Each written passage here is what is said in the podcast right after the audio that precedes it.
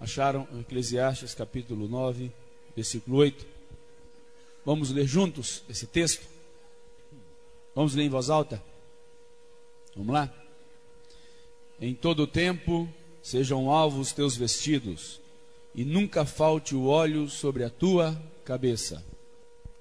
Não podemos permitir que as palavras que Deus nos traz saiam entre nossos dedos, se perca pela trincadura do vaso. Fechar direitinho para que essas coisas todas ficam bem retidas dentro de nós. Agora, abra lá comigo em Hebreus, capítulo 2 de Hebreus, versículo, versículo 1. Hebreus 2, 1. Vamos lá? Portanto, convém nos atentar com mais diligência para as coisas que já temos ouvido, para que em tempo algum nos desviemos delas. Amados, tudo isso que o Senhor tem falado conosco nesses últimos dias, último encontrão, hoje pela manhã, são coisas que já sabemos. E por que então é necessário que elas sejam repetidas? Para que possamos nos atentar com mais diligência, para que em tempo algum nos desviemos delas. Somos fruto de uma sociedade com a mente imperativa. Nós não gostamos muito de rotinas. As informações para nossa mente devem ser mudadas sempre, sempre para que possamos é, nos atentar a elas. Você assiste um jornal, no segundo jornal já não te satisfaz mais, porque vai repetir a mesma notícia.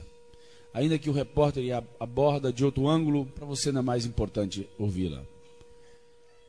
Não gostamos de repetições. Nossa sociedade não tem a cultura da repetição. A catequese, que é uma forma de ensino usada por Jesus e pelos apóstolos, não foi copiada para o mundo ocidental. Ela existe ainda no mundo oriental. Mas no mundo ocidental é uma forma de ensino que não foi preservada. Por isso que os, ori os orientais são considerados mais inteligentes que nós, porque eles são mais concentrados que nós, porque eles observam muitas vezes as mesmas coisas e não se fadigam delas. E requer de nós um esforço transcultural para nos atentar com um coração aberto para aquilo que a gente já sabe e ouvir como se nunca estivéssemos, nunca tivesse ouvido, e assim a, a palavra trará peso dentro do nosso coração. Eu estava dizendo aos solteiros acerca de Daniel disse: é muito fácil ler Daniel, porque já sabemos que ele foi li libertado das covas dos leões. Agora, a pergunta é o seguinte: Daniel tinha segurança de que isso iria acontecer com ele? Nenhuma segurança. Mas muitas vezes nossa mente é acelerada, quando começamos a escutar um assunto, a gente já auto, automaticamente reproduz tudo aquilo que a gente conhece sobre o assunto, e é como se é, houvesse um bloqueio interior de nossa parte. E a gente já começa a ouvir aquilo achando que já sabe que aquilo é nosso. E é nisso que a igreja peca muito. Porque conhecer um assunto não significa que eu viva este assunto. Informação mental não é prática de vida. E o desejo de Deus não é somente que conheçamos Sua palavra, mas que apliquemos Sua palavra em nossas vidas. E a catequese, ela tem o poder de inculcar em nós um princípio. Ela tem o poder de fazer com que a gente seja marcado por aquele ensinamento de maneira que ele se torne nosso, para nossa vida, pelo hábito da repetição. Jesus e os apóstolos não acreditavam nas grandes explicações. eles acreditavam nas grandes repetições. Eles sempre estavam repetindo os mesmos ensinos. Sempre. Portanto, é importante que nesses dias você se desprograme daquilo que a gente já conhece e se abra para que Deus possa confirmar a presente verdade dentro de nós. E assim nós vamos ter êxito da parte do Senhor, vamos receber tudo aquilo que procede do Pai para as nossas vidas. Amém? Amém mesmo? Os atenienses não se ocupavam de outra coisa a não ser ir atrás de uma novidade. Lembra lá de Atos? Os atenienses. Onde está a novidade? Qual que é a onda do momento?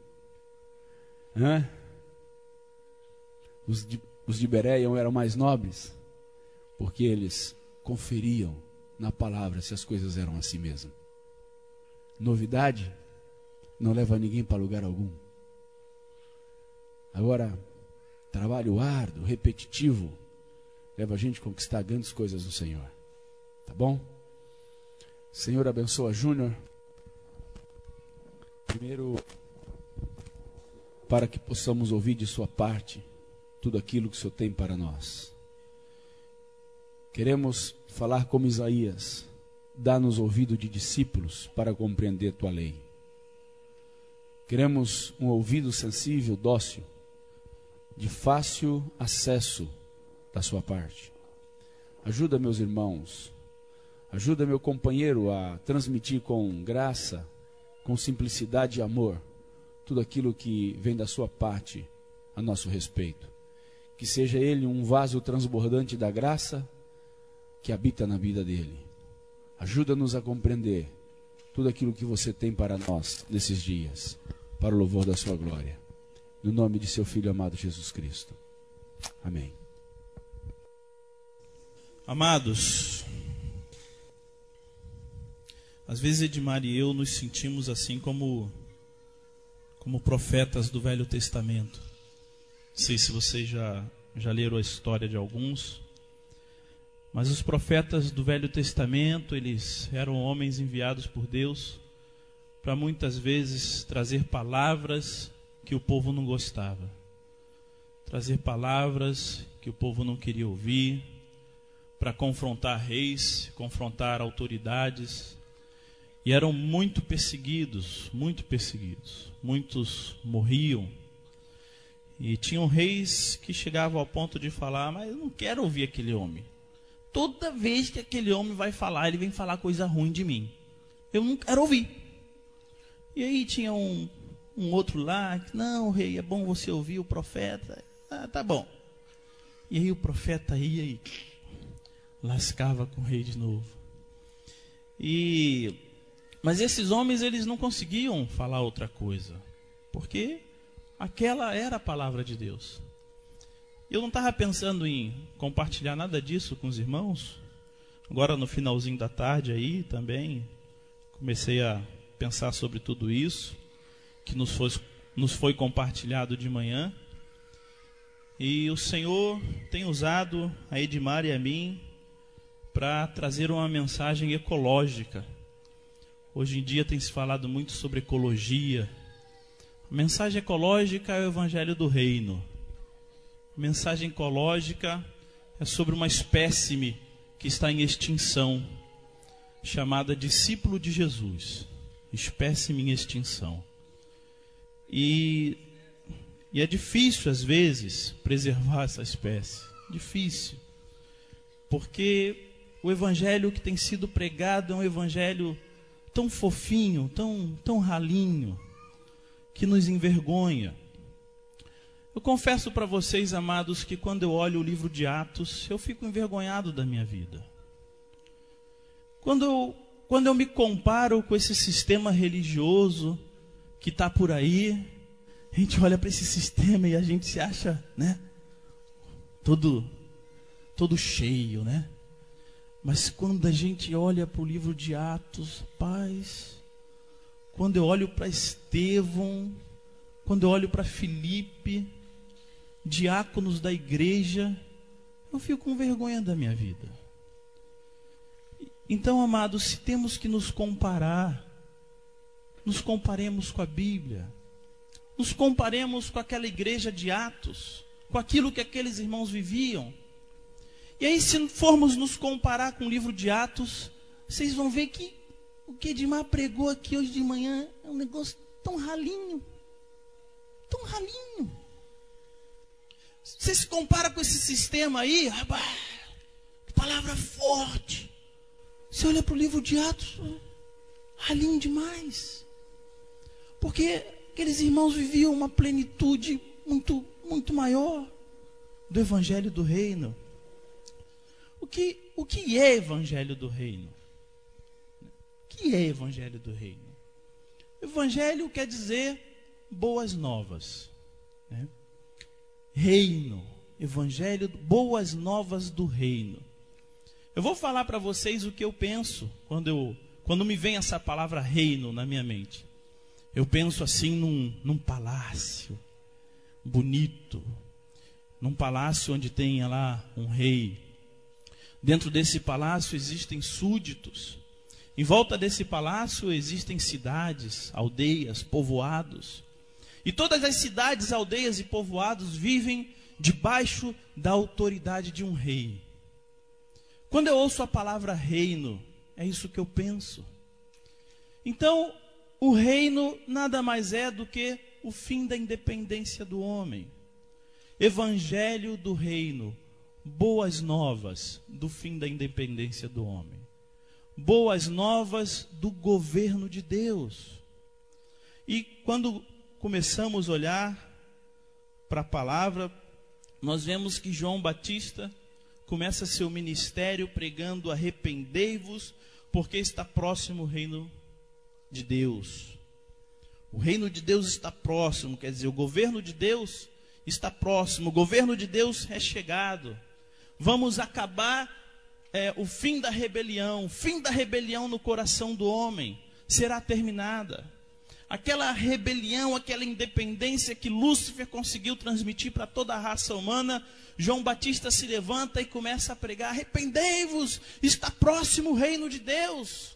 Está chegando um dia em que o homem vai acabar com sua independência, porque está chegando um rei para governar. E quem, quem era o rei que João Batista se referia. Jesus, com 30 anos, batizado com o Espírito Santo, é levado ao deserto, inicia seu ministério e começa a pregar evangelho do reino. E Jesus dizia: O reino dos céus é semelhante a um homem que semeou boa semente no seu campo.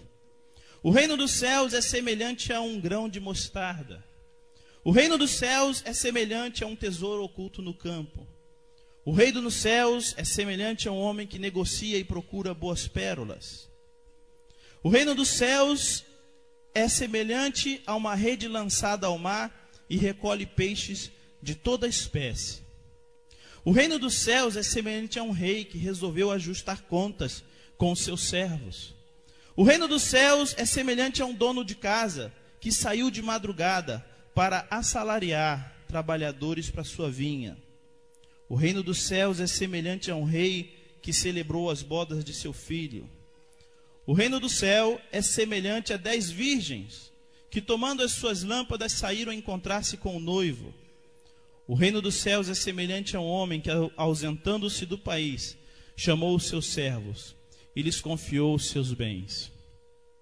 Passou toda a vida pregando evangelho do reino. Reino dos céus isso, reino dos céus aquilo, reino dos céus, reino dos céus, reino dos céus. Falava o tempo todo, reino dos céus. O reino, o reino, o reino. É chegado o reino. Aí ele ressuscita. E aí o que, que ele faz? Passa mais 40 dias, como Edmar nos falou hoje de manhã, pregando evangelho do reino.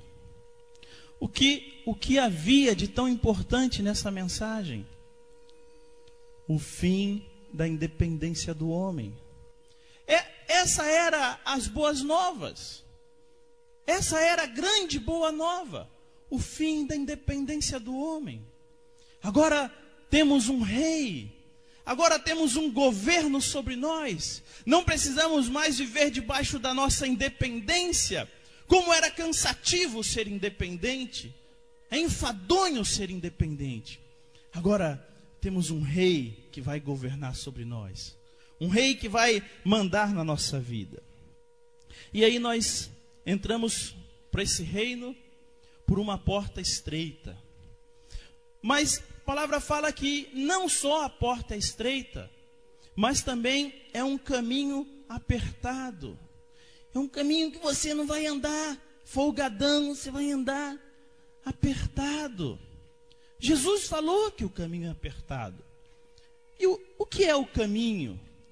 O caminho é guardar todas as coisas que Jesus ensinou. Esse é o caminho. O caminho é ser discípulo de Jesus. O que é um discípulo?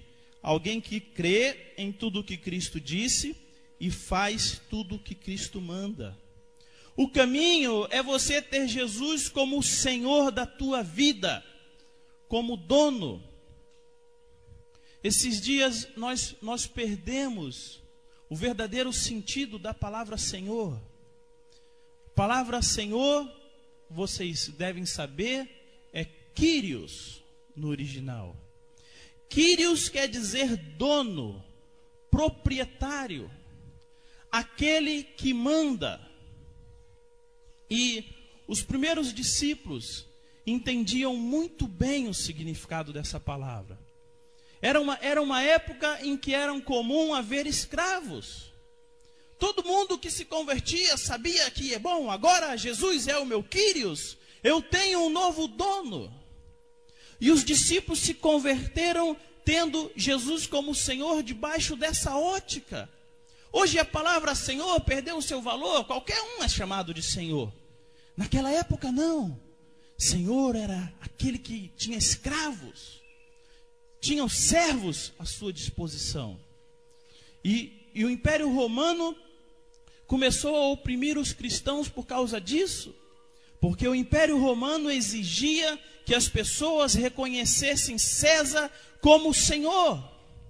E os cristãos se convertiam e eles rejeitavam esse senhorio de César. E eles diziam: Não, Jesus é o meu Senhor. Agora eu tenho um novo dono na minha vida. Jesus é o meu Quírios. E muitos, por causa disso, eram queimados vivos, outros eram jogados em covas de leões para serem comidos. Então, naquela época, falar que Jesus era seu Senhor já era o preço. Não precisavam ficar calculando o preço. Porque chamar Jesus de Senhor significava correr risco de vida. E, e eles tinham bem claro, bem latente nos seus corações o que significava senhorio, governo. Então, amados, notem como ao decorrer dos anos essa palavra foi perdendo sentido, esse evangelho do reino foi perdendo sentido e foi ficando cada vez mais fofinho, fofinho, minguadinho, minguadinho. Esse caminho é um caminho apertado, não é um caminho largo. Eu não posso passar da, da forma como eu quero por esse caminho. Há restrições, há, há demandas, há exigências do Senhor, que é o nosso dono. Há ordens desse dono para serem cumpridas. Sim, há ordens. E, e o que me chama a atenção nesses dias é que eu não vejo por aí nomes de igreja desse tipo, igreja do caminho apertado. Eu fico, fico assustado. Por que, que não tem nenhum nome de. Já que vamos colocar um nome, sejamos coerentes com o Evangelho. Coloquemos um nome, igreja do caminho apertado. É a igreja dos que vão para o céu. Os que vivem no caminho apertado. Ou então, igreja da porta estreita. Ou então, igreja dos escravos de Jesus. Porque a palavra servo também Perdeu, né? Se ouve a palavra escravo, você, ah, você entende melhor. Igreja dos escravos de Jesus. Ou então, igreja dos que renunciam tudo. Vamos colocar uma placa bem grande lá fora. Ó, oh, aqui funciona a igreja da porta estreita. Será que vai entrar muita gente, hein? Mas não, os nomes têm que ser bem chamativos. Grandes ofertas, parece aquelas lojas que estão em promoção. Aí vocês me desculpem, mas eu tenho que falar. Jesus salva, Jesus cura, Jesus liberta, Jesus batiza com o Espírito Santo. Os irmãos, me perdoem. Eu estou aqui questionando. Por que não damos nomes como esse? Por que não são dados nomes como esse? Mas os nomes são sempre voltados para a oferta. Oferta. Não se fala das exigências, não se fala do senhorio. Cadê a mensagem do senhorio de Cristo? Cadê a mensagem do governo de Deus? Que era tão latente para aqueles discípulos. Cadê essa mensagem? Então, amados, é difícil pregar nesses dias. É por isso que somos tidos como radicais. Ah, esses caras querem ser mais santo que todo mundo. Eu não quero ser mais santo que ninguém, eu quero ser santo igual no livro de Atos. Só quero ser um santinho igual aqueles irmãozinhos de lá. Jesus aplicava o reino na vida das pessoas. Jesus não pregava o reino apenas, ele pregava e aplicava o reino. Um dia desse liguei a televisão e estava um pastor pregando. E eu gostei da pregação daquele irmão, porque ele dizia: irmãos, não adianta só você trazer o dízimo para a igreja, não. Não adianta você trazer a oferta para a igreja, não. Se você não tiver com sua vida certa, ó, correta diante de Deus, não adianta nada. E eu fiquei assim, animado com aquela pregação. Uma grande congregação no Brasil. Mas o que está errado na pregação dele? Não tem nada errado. Talvez se formos ver ele pregando e o que nós pregamos, o conteúdo é o mesmo. Mas qual é a grande diferença? A grande diferença é que lá ele não aplica nada. Não aplica nada. Não adianta a gente chegar aqui, amados, e falar para vocês uma palavra dura. Tem que ser isso, tem que ser aquilo, mas o estilo de vida da igreja não coopera, não corrobora para que as pessoas vivam aquele reino.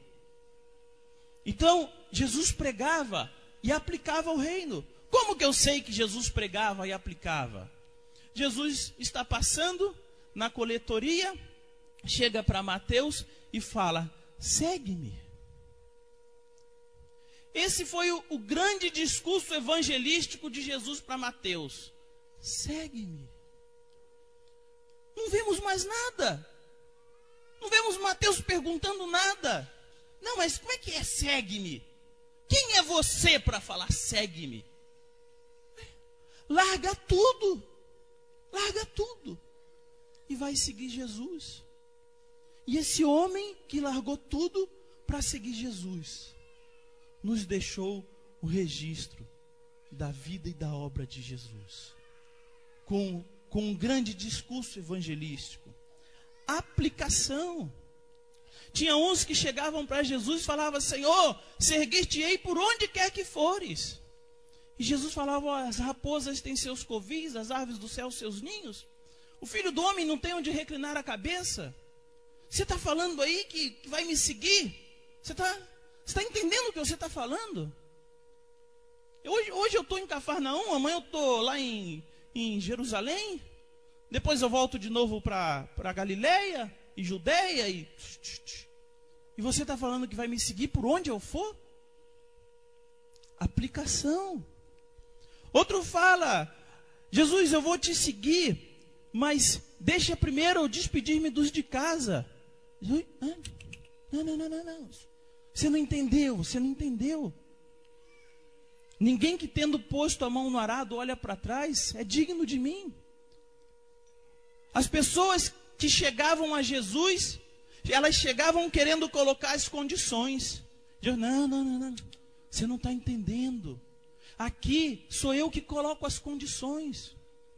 Outro falou: Senhor, eu vou te seguir, mas deixa primeiro eu sepultar meu pai. Ele fala: Deixa os mortos sepultar os seus mortos. Tu, porém, vai e prega o reino. O que, que tinha de errado com essas pessoas? Elas estavam chegando, mas elas estavam colocando as condições dela para seguir Jesus. Não admitia. Muito claro, muito claro. Se não renunciar a tudo quanto tem, não pode ser meu discípulo. Lembrei de uma pessoa agora. Não pode ser meu discípulo. Aleluia. Muito claro, muito claro.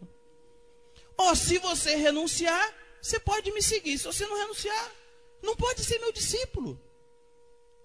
Jesus dizendo não colocando as condições de forma bem clara para as pessoas. O que, o que dizer de Zaqueu? Jesus não prega nada para Zaqueu. Vai na casa de Zaqueu. Só a presença de Jesus, aquela santidade, aquela presença do Senhor na casa de Zaqueu, foi suficiente para convencer aquele homem de pecado. E ele ficou tão constrangido, tão constrangido, tão arrependido. Senhor, eu, eu vou vender tudo, Senhor. Vou devolver tudo que eu roubei, quatro vezes mais. E vou dar tudo para os pobres. E aí Jesus fala: Ah, ah, hoje houve salvação nessa casa. Reino de Deus é isso, amados é o fim da independência. Cadê esse evangelho? Cadê esse evangelho? E o jovem rico? Jovem rico, um homem bom, um bom coração. Seria pessoa que no nosso meio nós falaríamos assim: pô, gente boa o cara. O cara é gente boa, meu. Honra os pais, segue a lei, só que era um homem cheio de justiça própria. Achava que era muito bom. Era avarento, era preso ao dinheiro. Jesus, discernindo aquilo, fala: só, só te falta uma coisa. Só falta uma coisa para você. Você vai fazer o seguinte: vende tudo que você tem, dá aos pobres, depois você me segue. Aí terás um tesouro no céu. O que, que é isso? Aplicação. Aplicação. Jesus não pregava o evangelho do reino apenas, ele pregava e aplicava o reino na vida das pessoas, sim. E se as pessoas aceitassem a aplicação, tudo bem, podiam seguir ele. Se não aceitasse, tá bom, meu fofinho, pode ir embora também. Reino, reino. Qual é o preço que Jesus pede para você hoje? Amados, a carga do meu coração hoje é a gente aplicar o que a gente ouviu de manhã. Hoje o Senhor quer confrontar o, o coração de vocês. Porque isso que o Edmar falou aqui agora é uma realidade. De tanto a gente ouvir, a gente acha que a gente já está vivendo o um negócio. Só que agora eu quero confrontar vocês para saber se vocês estão vivendo mesmo. Qual é o preço que Jesus pede para você hoje? Para alguns, para algumas é ser submissa. Ser submissa. Para outros, ah, amar a minha esposa. Para outros é, sei lá, aprender a ser pontual. Para outros é ter uma vida ordenada. Para outros é ter uma vida santa. Agora, e se o preço para você fosse ser jogado na cova dos leões? Que era o preço que aqueles irmãos tinham que pagar de seguir Jesus. E se o preço para você hoje fosse você ser queimado numa praça pública, ao vivo, para todo mundo ver? Porque era o preço que aqueles irmãos tinham que pagar.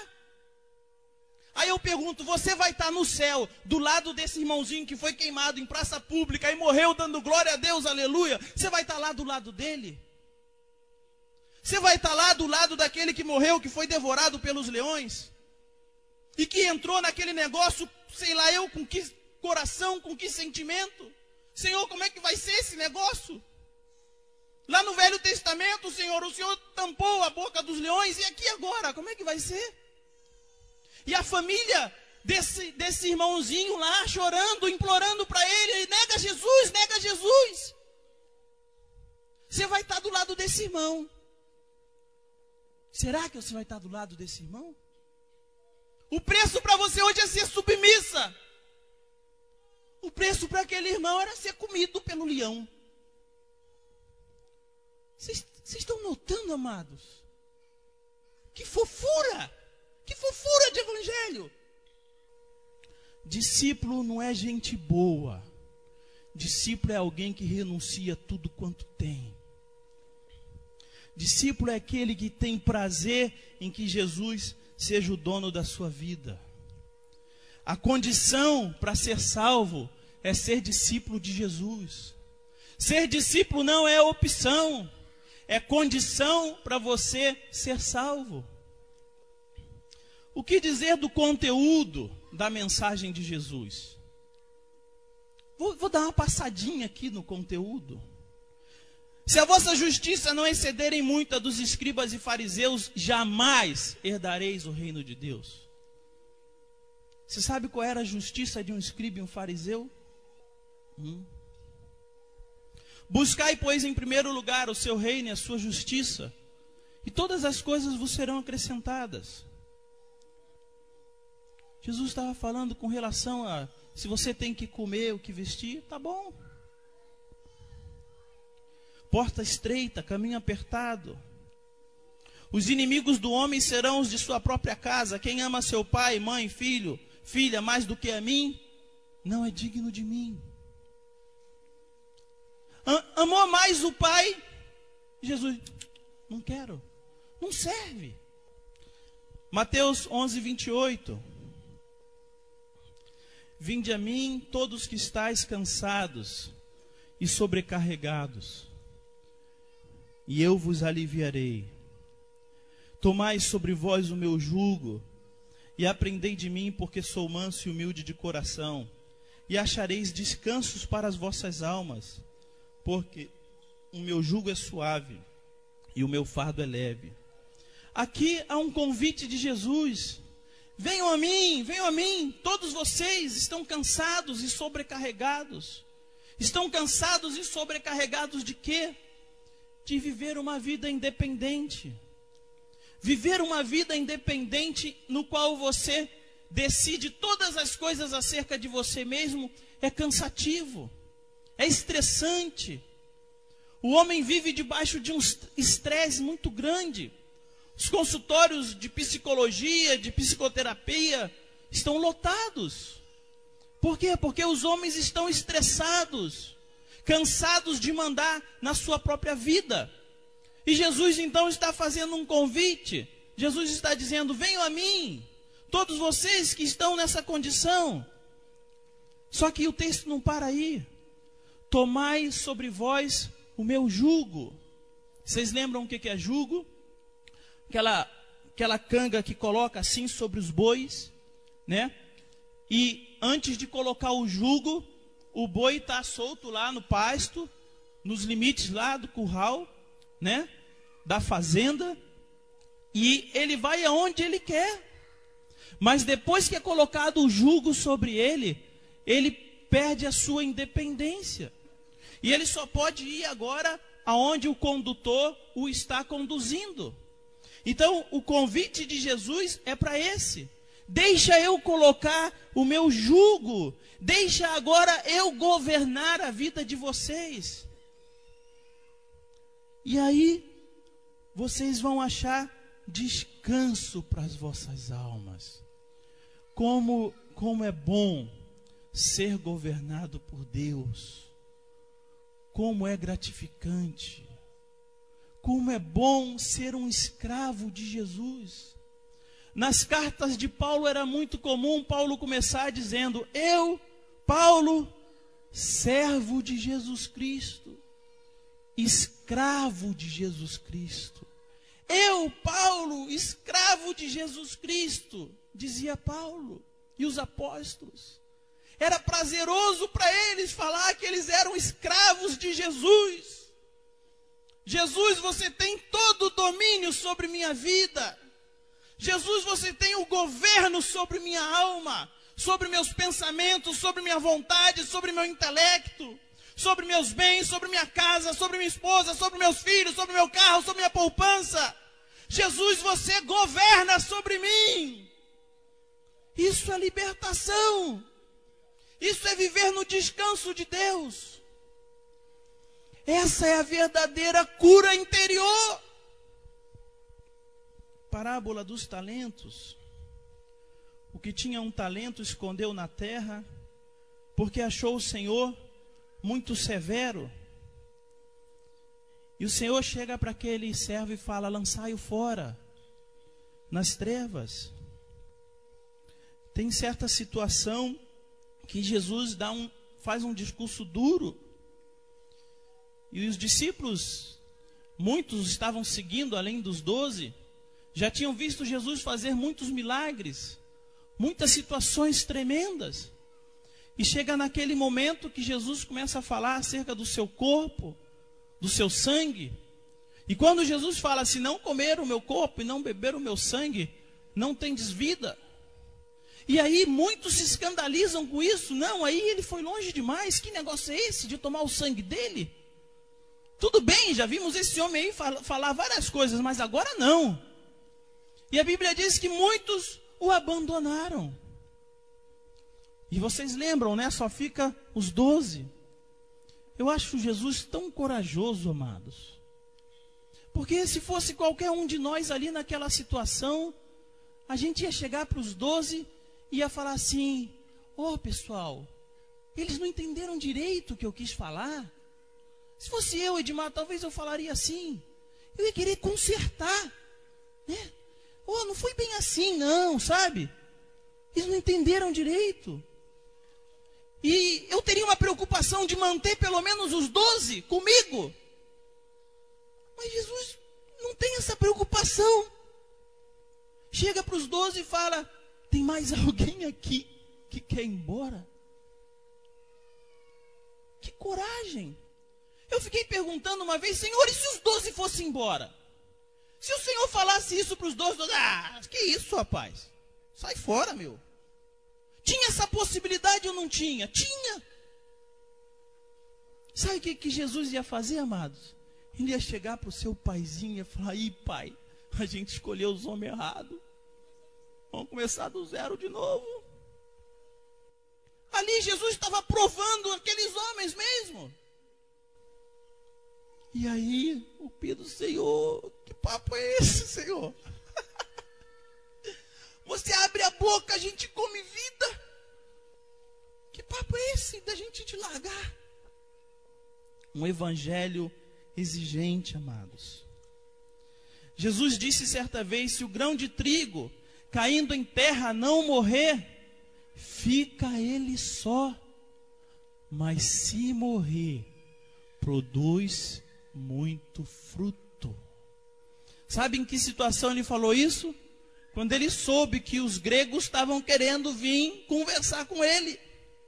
E ele sabia da intenção dos gregos. Porque a Grécia, nessa época, era um lugar em que as pessoas valorizavam muito o pensamento filosófico aquela época assim de grandes pensadores. E os gregos sabiam que lá na Palestina tinha um profeta falando coisas tremendas e o povo estava rejeitando. E os gregos foram, rapaz, vamos trazer esse homem para cá. Esse homem vai fazer um sucesso danado aqui no nosso meio. E aí Jesus nem atende os homens. Jesus manda recado para Felipe. Ó oh, Felipe, diz a ele assim: se o grão de trigo caindo em terra não morrer, fica ele só. Ah, mas se morrer, produz muito fruto. Jesus estava falando para eles assim: olha, eu tenho que morrer nesse lugar. Se eu for para lá, eu não vou morrer. E se eu ficar aqui e morrer, ah, eu vou dar muitos frutos para o Pai. Tem muito discípulo que não frutifica. Sabe por quê? Porque não morreu ainda. não morreu. O grão de trigo tem que morrer. Se morrer, dá muito fruto. É um evangelho exigente ou não é? Eu não, não passei nem pela metade. Nem pela metade. Quando Jesus fala com sua mãe, com seus irmãos, Jesus está tá lá, sai de Nazaré porque é rejeitado na sua cidade e ele se muda para Cafarnaum. E quando chega lá em Cafarnaum, a notícia em Nazaré é que Jesus estava ficando doido. Que lá ele não tinha tempo nem para comer. E os seus irmãos diziam: ele está louco. E aí a mãe e os irmãos de Jesus vão lá para ter uma conversa com ele. E quando chegam lá, comprovam que de fato Jesus estava a casa lotada e eles não conseguem nem entrar na casa. E mandam um recado: diz a Jesus que nós estamos aqui para falar com ele. Hã? Hã? Jesus não vai nem receber. Falou, olha, eles não estão entendendo nada. Diz para ele que vocês são minha mãe, meus irmãos. Que, que homem definido. Que homem corajoso. Que homem exigente. Por que não dizer exigente? O evangelho fofinho tem medo de falar isso. Eu, eu quero seguir um homem assim, amados. Eu, eu admiro essas coisas no Senhor. Porque ao mesmo tempo que ele era tão exigente, tão definido, tão corajoso, ele era sempre muito amoroso, muito querido. As pessoas queriam cada vez mais estar perto dele, cada vez mais. Com Jesus é 8 ou 80, amados. É sim, sim, não, não. Com Jesus não tem esse negócio de jeitinho brasileiro. Jeitinho brasileiro. Ou você é discípulo, ou você não é salvo.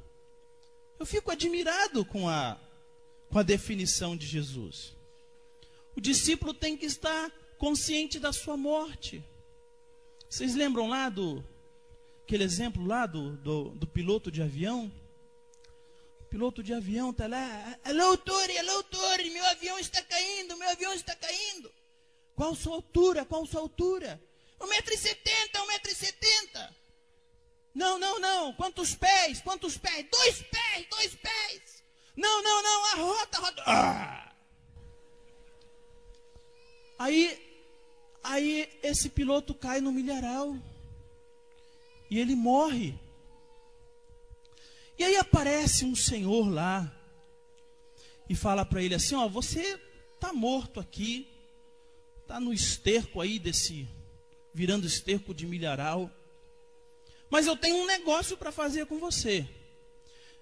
Eu vou fazer o seguinte: eu, eu não vou deixar você ir para o inferno. Mas a partir de hoje, você vai ser meu, propriedade minha. Qual seria a sua escolha? Bom, Claro, Senhor. Não quero ir para o inferno, tudo bem, eu aceito a proposta. Eu quero ser teu escravo. Pois é, amados, todos vocês eram pilotos desse aviãozinho. Eu também, tá? E Jesus fez essa troca comigo. E a partir daquele dia eu sou escravo de Jesus. Só que a proposta de Jesus era assim, ó, de agora em diante, nenhuma tarefa será tão difícil, nenhum horário vai ser tão cansativo, nenhum lugar vai ser tão perigoso. O que o Senhor pedir, isso eu farei. Onde o Senhor mandar eu ir, eu irei. Isso, isso é morrer. Isso é ser escravo. Amém? Agora, vamos para situações práticas. Existem duas formas do Senhor definir o seu governo sobre nós. Ou seja, quais os parâmetros que nos indicam que você tem Jesus como o seu dono? Em que parâmetros você vive para que você possa definir? Não, Jesus é o meu Senhor. Dentro do contexto que eu estou falando de ser escravo. A primeira, o primeiro parâmetro dele estabelecer o governo dele sobre tua vida é a palavra de Deus. A palavra de Deus é o primeiro parâmetro. Então, você tem a palavra de Deus para te governar, para te orientar, para você seguir, para você obedecer. Então, você obedece a palavra de Deus como se fosse o próprio Senhor te dando ordens, porque é de fato assim. A palavra de Deus para você é desta forma. É o, é o teu Senhor falando ao teu coração, é o teu dono, o dono da sua vida, falando para você. É o dono da sua vida te lembrando do negócio que ele fez contigo quando você estava lá no milharal, ia para o inferno. Você vê a palavra desta forma como um parâmetro para medir a sua obediência. O outro, outro parâmetro que temos é o corpo de Cristo. Deus não é um Deus complicado. Deus não vai fazer cair um raio na sua cama de madrugada para falar contigo que você tem que ser uma mulher submissa, ora. Se Deus tem a palavra, se Deus tem o corpo, para que, que precisa disso? A sua cama tremer, vai tremer. Brrr. Ah, eu só obedeço se o Senhor falar desse jeito. Se acontecer algo sobrenatural. Brrr. Não precisa. Já tem a palavra, já tem o corpo. O que, que você quer mais? Tem gente que precisa de mais coisa. A palavra de Deus não é suficiente para ele obedecer. O corpo de Cristo não é suficiente. Deus é simples. Usa as coisas simples. Então, Suponhamos aqui, por exemplo, as esposas. A palavra de Deus fala: mulheres sejam submissas. Fala que os maridos são o cabeça. O que é cabeça, amados? Cabeça é aquele que governa. Aí eu pergunto para as esposas: você vê o seu marido como aquele que governa? O marido te dá uma direção. Deus já determinou. Está escrito que ele é o cabeça. Ele é o governo. Ele é o representante de Jesus. O evangelho do reino está sendo representado na pessoa dele dentro da sua casa. Aí você vai para a escritura. Aí você vê lá em 1 Pedro. Pedro vai falar da submissão da mulher. E Pedro usa o exemplo de Sara. E aí Pedro fala que Sara chamava Abraão de Senhor.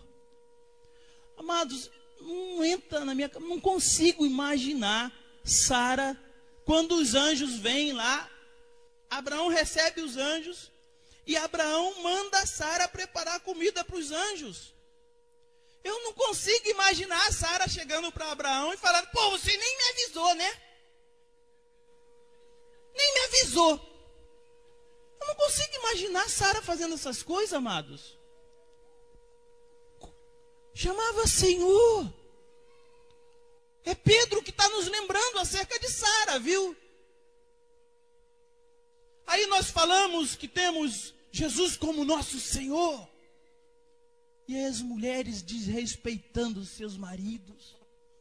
Palavra do marido e caca na casa é quase a mesma coisa. Pedro, amados, Pedro falou isso. E Pedro não colocou lá uma cláusula: esposas sejam submissas aos seus maridos, ó, mas se eles tratarem bem vocês, hein? Porque as esposas têm a mania de chegar, ah, mas ah, mas ele. Como se tivesse cláusulas na Bíblia. Olha, se ele te tratar bem, se ele te fizer isso, se ele fizer aquilo, Amados, ainda que o marido esteja errado, a Bíblia manda a mulher ser submissa a marido incrédulo. Marido incrédulo ama como Cristo amou a igreja? Fazer igual de mar, sim ou não? Hã? Marido incrédulo tá, tra, trata com amor? Marido incrédulo, incrédulo trata com rispidez, com grosseria? E Pedro está lá falando: seja submissa, porque é o governo de Deus. E, e aos maridos? Qual o parâmetro para os maridos? O parâmetro para os maridos, além da palavra de Deus, é o corpo. Aí, os irmãos vão tratar com, com, com o homem, e ele está todo cheio. Não consegue ouvir a voz de Deus através do corpo. A Bíblia fala que Cristo é o cabeça do marido. Então Cristo é que governa sobre os maridos. Cristo é que dá as ordens. E a ordem que Cristo dá é que os maridos amem como ele amou a igreja. E os maridos passam por cima disso. E os discipuladores vão tratar com os maridos. E simplesmente não dão ouvidos. Mas chega na reunião, fala que Jesus é o seu Senhor. Como? Como Jesus pode ser seu Senhor se ele não te governa? Como? Tem discipulador que o, o pobrezinho tem que ter um fazer um curso no exterior de pós-graduação em argumentos filosóficos para conseguir convencer o fofinho. Porque só a Bíblia e aquilo que outros irmãos veem na vida dele não é suficiente.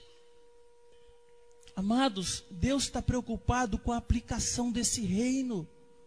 Que reino você vive? Que reino você tem vivido? Sobre faltas. Rapaz, mas nós perdemos de vez esse negócio mesmo. Nós perdemos respeito mesmo, Edmar. Rapaz, esse negócio de falta tá uma bagunça, uma bagunça. Gente faltando a três por dois aí, falta reunião, falta compromisso. Às vezes eu chego lá no meu grupo e falo assim, amados, vai ter um dia que vocês vão chegar aqui e eu não vou deixar nem recado. No outro dia vocês vão saber que eu fui para uma festa. Como vocês vão se sentir? Ah, meu irmão, líder foi numa festa, avisou nada. É, mas vocês fazem isso comigo direto. Camarada falta, não avisa, não pergunta se pode. Eu tenho, tenho um discípulo aqui que para mim é exemplo. Pode ficar tranquilo, dessa vez vai ser coisa boa. Para mim é exemplo nisso. O Ailton nunca faltou encontrão, reunião nenhuma, desde que eu estou com ele, sem me pedir. Nunca, nunca. Ailton precisava visitar a mãezinha dele lá em Porto Velho. Situação de encontro familiar. Dia de encontrão. Aí eu disse, ah, Júnior, ó, seguinte, eu estou com uma situação aqui. Eu queria te falar, mas eu já quero te falar o seguinte. O que você decidir é o que eu vou fazer. Amados, o discípulo falar isso já dá até um trem ruim em nós, né? Rapaz, olha só. O que eu falar, o que vai fazer? Ó, oh, Júnior, a situação assim, assim, assim. aí, você acha que eu devo ir? Sempre foi assim, sempre foi assim. Tudo quanto era tipo de encontro. Esse é o calibre do Ailton. Onde o Ailton aprendeu isso? Quem é que o Ailton serve? É o Júnior que o Ailton serve? Não. O Senhor do Ailton, que é o dono dele, ensinou ele a agir assim. Por isso ele é um homem tão abençoado. O discípulo não fica preocupado com o horário de reunião. Ele está morto mesmo. Ele ia ficar sendo esterco de milho. A vida dele é para o Senhor. Discípulo não gosta de chegar atrasado nos compromissos. Não gosta de chegar cansado nas reuniões. Ele quer estar sempre com muita disposição para as coisas do Senhor. O discípulo gosta de perguntar ao discipulador sobre sua roupa. E aí, querido, o que, que você acha da minha roupa? Minha roupa está decente, Edmar? Tá tudo legalzinho aqui? É? Edmar, você acha de eu usar um piscizinho no umbigo? Não, Edmar, você é meu discipulador. É. Mas não vejo os irmãos perguntando essas coisas. Para quem é autoridade sobre a vida deles. Não vejo preocupado em saber o que a Bíblia pensa sobre isso. Que reino? Que reino é esse que você está? Que senhorio é esse? Que governo de Deus é esse? Que fim da independência é esse? É bonito pregar para o incrédulo isso. Vocês vão lá no Evangelho do Reino, lá pregar o Evangelho do Reino para os incrédulos, oh, o fim da independência. Mas cadê o fim da independência na sua vida? Da aplicação diária? Isso é Evangelho do Reino, amados. Esse é o reino que nós cremos. Discípulo, discípulo é aquele que antes de fazer qualquer negócio, ele tem prazer nos conselhos antes de comprar uma casa, antes de alugar, antes de vender, antes de pedir dinheiro emprestado, antes de trocar de emprego, antes de trocar da cidade, de cidade, antes de voltar a se volta a estudar ou se não volta a estudar, antes de viajar, começar um relacionamento com compromisso, se for solteiro, entrar em sociedade com outro irmão. Aí primeiro ele pergunta para o Senhor. Ele conversa com o Senhor sobre essas coisas. Aí depois ele vai trocar uma ideia com o discipulador para saber se ele e o discipulador estão pensando igual. Checar se é isso mesmo. E ele não faz isso, amados. O discípulo não faz isso por obrigação. Ele faz porque ele é sábio. Ele ama viver debaixo de conselho. Ele é submisso. Ele não ama a independência. Ele gosta de ser dependente do Senhor. Lembra, amados, que a forma, os parâmetros que o Senhor definiu para nós é a palavra de Deus e o corpo. É assim que eu vou saber se o, se o reino se o reino é, exerce, é exercido na sua vida? É assim que eu sei. É muito fácil de saber. É muito fácil saber se você é um discípulo realmente. Que você tem que aceitar Jesus como seu Salvador para ser salvo. Salvação é condição do senhorio de Cristo é uma bênção condicionada ao senhorio de Cristo. Todo aquele que tem Jesus por Senhor de sua vida é salvo. Se você vive no reino de Deus, debaixo do governo de Deus, debaixo do senhorio de Deus, você é um salvo. Você não precisa ter dúvida da sua salvação. No entanto, se essas perguntas que meu companheiro nos fez não está bem respondida, tem que reavaliar. A salvação ela está condicionada ao governo de Deus. Sem governo não há salvação. Não há, é impossível. Deus estava me colocando algumas coisas no coração quando o Júnior estava falando, penso que tem pessoas que estavam desavisadas entre nós. Viram o bonde andando e falou assim: Olha que bonde bonito, e pulou para dentro. Mas não avisaram bem a essas pessoas como é que funciona a casa. Como é que é a regra de fé. E nesses dias, você está por aí, sentadinho, impressionado, falando: rapaz, rapaz, que coisa é essa? Que povo esquisito. Essa pastorzada aí, não sei não, hein? Vou repensar. Se a gente não acaba com a nossa história nesse encontro aqui, vai. Eu digo a você, se você estava desavisado, esses dias Deus vai te, vai, vai te abrir os olhos para saber como é que funciona a casa de Deus. No último encontro eu falei sobre etapas de edificação para que todos saibam que meu companheiro e eu não temos nenhum problema de aplicar cada vírgula da palavra de Deus na vida da igreja. Ensina, repete, anima, corrige, corrige entre dois irmãos, disciplina pública, igreja na casa, disciplina pública diante da congregação e exclusão. Porque se tirarmos a aplicação do reino, não adianta a gente continuar a vida cristã. Jesus é Senhor. Jesus é Quírios. Esteja absolutamente, pois certa, ó todos os discípulos de Jiparaná e Cacoal, da região norte, que a este Jesus que os judeus crucificaram, Deus o fez Senhor e Cristo. Deus fez desse amado Jesus, mestre, Senhor, dono, rei, cheio de autoridade, de poder. Ele manda e nós obedecemos.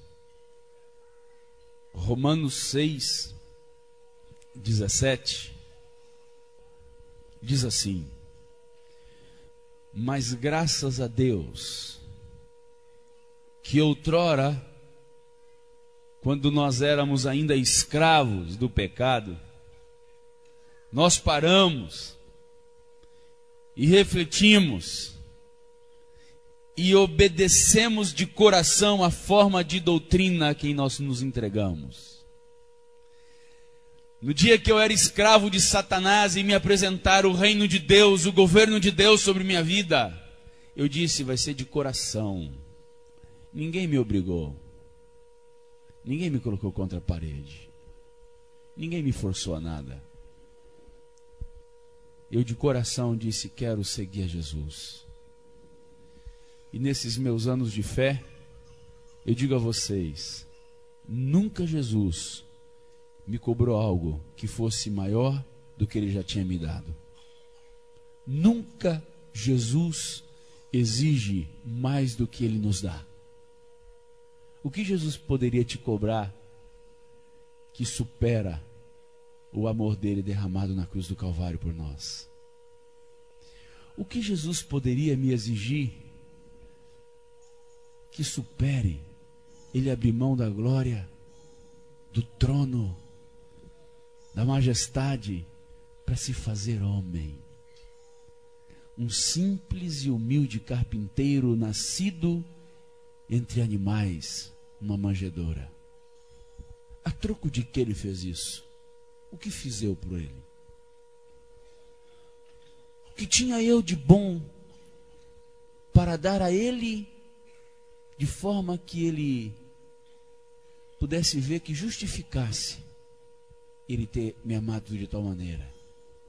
Nada, nada. Dei a ele pecado, ignorância, servidura, coração de pedra.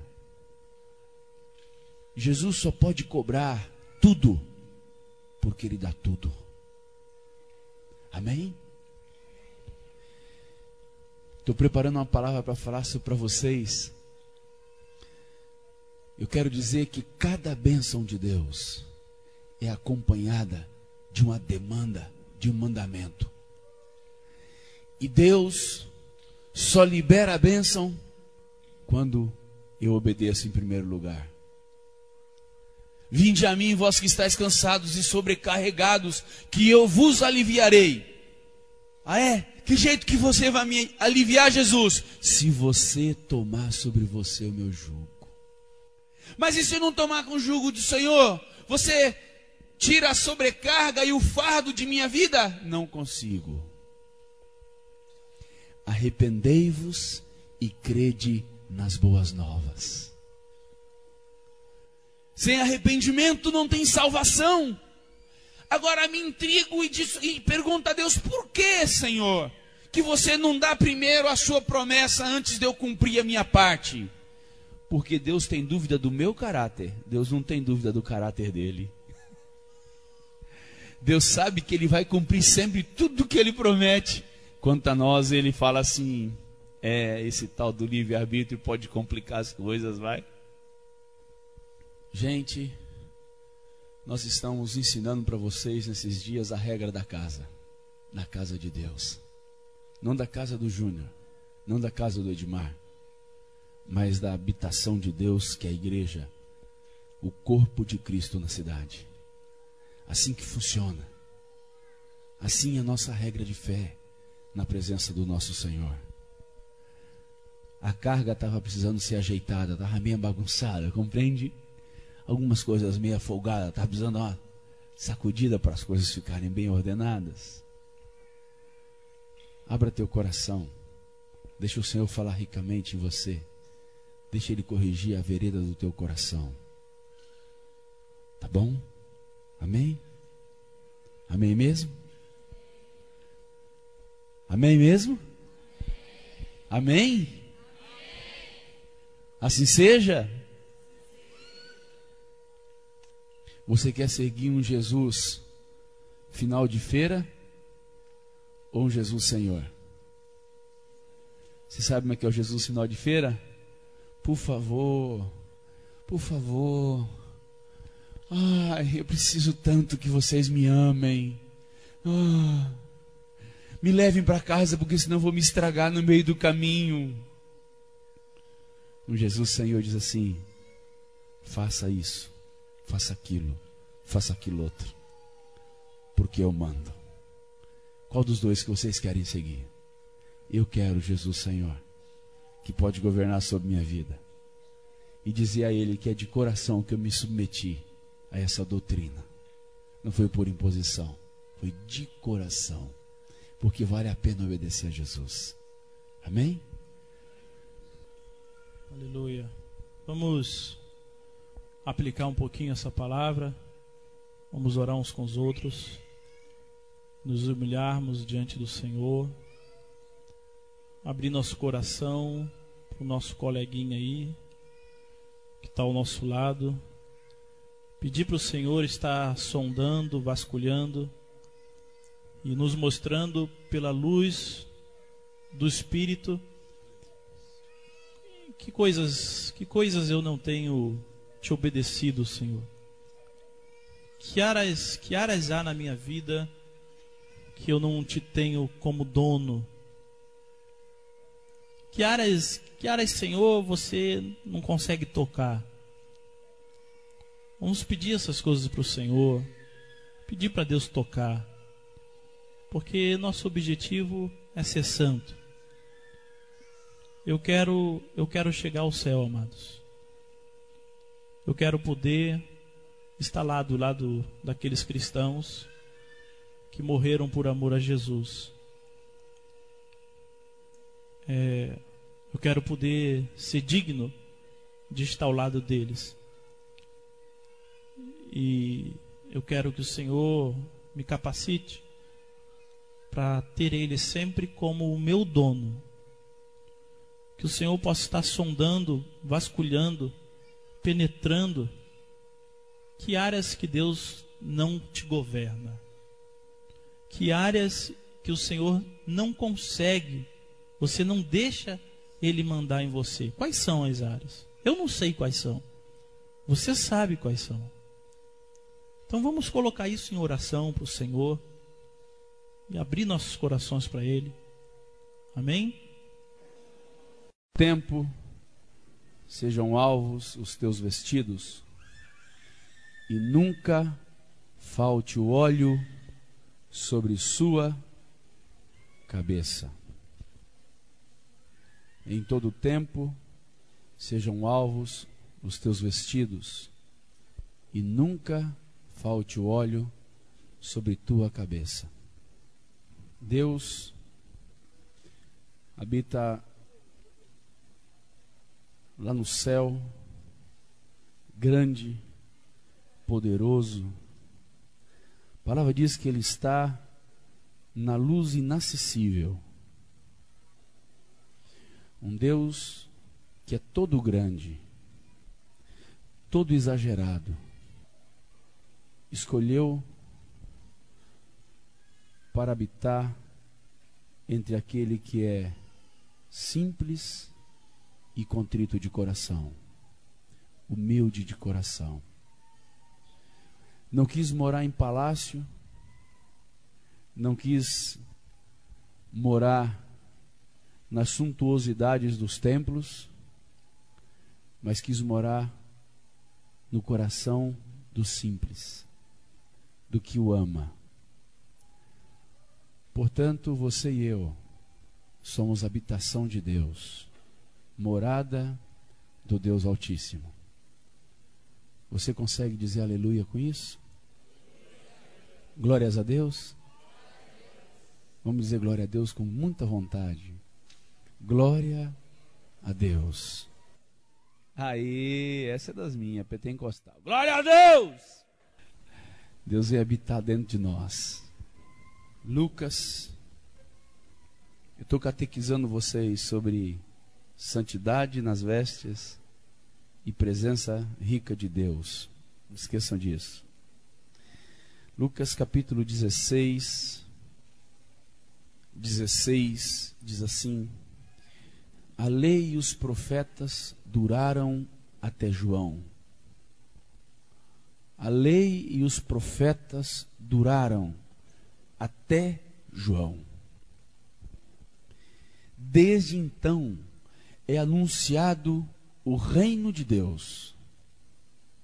Até João prevaleceu a lei e prevaleceu os profetas. Depois de João, é anunciado o reino de Deus.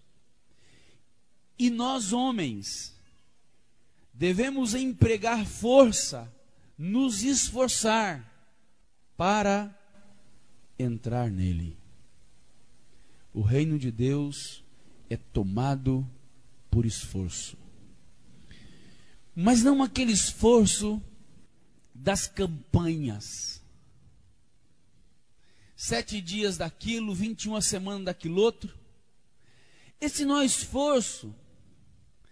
O esforço requerido da parte de Deus para nós homens é que nós devemos nos esforçar para nos comportarmos dentro deste reino conforme o rei que é dono dele.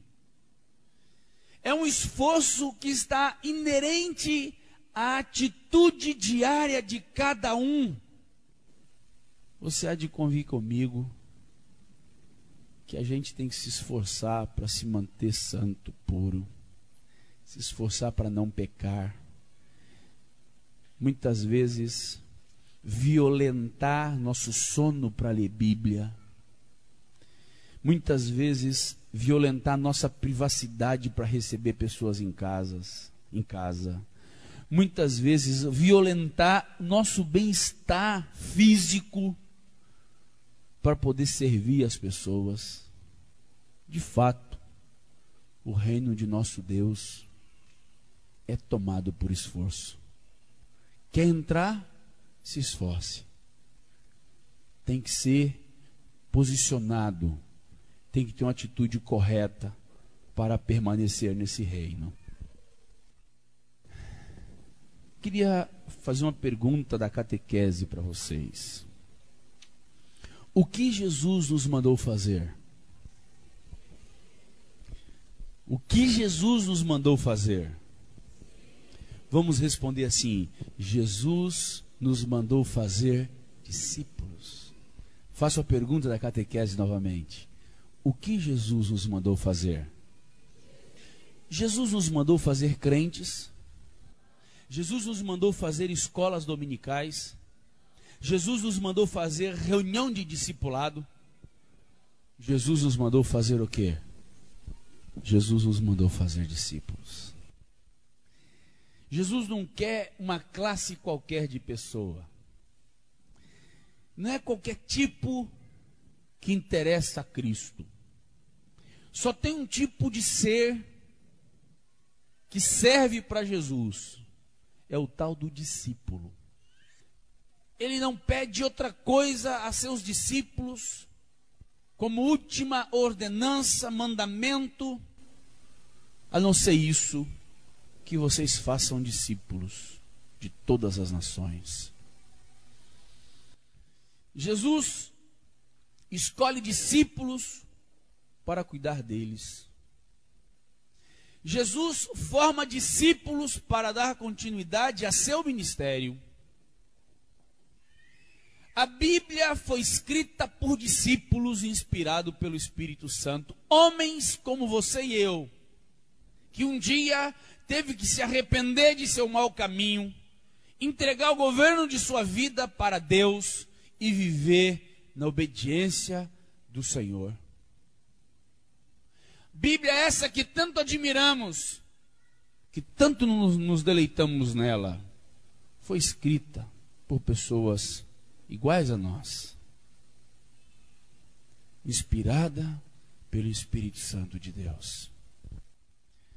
Então, essa é uma classe de gente, de pessoa, que bem disse meu companheiro, ri demais, como ele disse, quando nós, nós pregamos uma mensagem ecológica. Amados, a ecologia, ela defende alguma coisa, não é verdade? Preservação de alguma coisa. Tem uma coisa que deve ser preservado o reino de Deus. Tem um negócio que deve ser preservado: discípulo.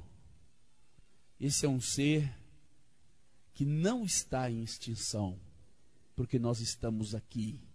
E Deus está levantando milhares de milhares de discípulos por toda a face da terra. Homens comprometidos com Sua bendita palavra, com a palavra do reino. Isso não é privilégio somente nosso, mas é privilégio de nosso Deus levar para si uma multidão de santos, remidos por Ele e governado por Ele. Aleluias por isso. Somos apenas apenas pessoas que têm o privilégio de ter recebido de Deus revelação de um reino que tem um governo estabelecido e nós nos sujeitamos a esse Deus. Quero te fazer uma pergunta. Você sabe bem como é um discípulo? Você sabe exatamente o que é um discípulo? Porque se Jesus nos mandou fazer discípulos, se devemos ser discípulos, como é um discípulo? O que é um discípulo? Ah, é alguém que crê em tudo que Cristo disse e faz tudo que ele manda. Essa frase é boa demais mas eu acho que ela pode ficar superficial demais quanto à aplicação, não quanto ao conteúdo que ela quer dizer. O que é um discípulo? Alguém que crê que tudo que, que Cristo disse e faz o que ele manda. Mas especificamente, como é que é o tamanho dessa demanda, desse acreditar, desse desejar da parte de Deus? Por que, que é importante a gente parar para pensar nisso. Porque eu posso ter aprendido o que é um discípulo, mas com o tempo eu afrouxo a visão. Com o tempo, sabe, a corda vai frouxando. Você compreende? Daqui a pouco você está andando para um lugar que você nunca andou e que você está se permitindo andar. A visão acerca de um discípulo começa a ficar frouxa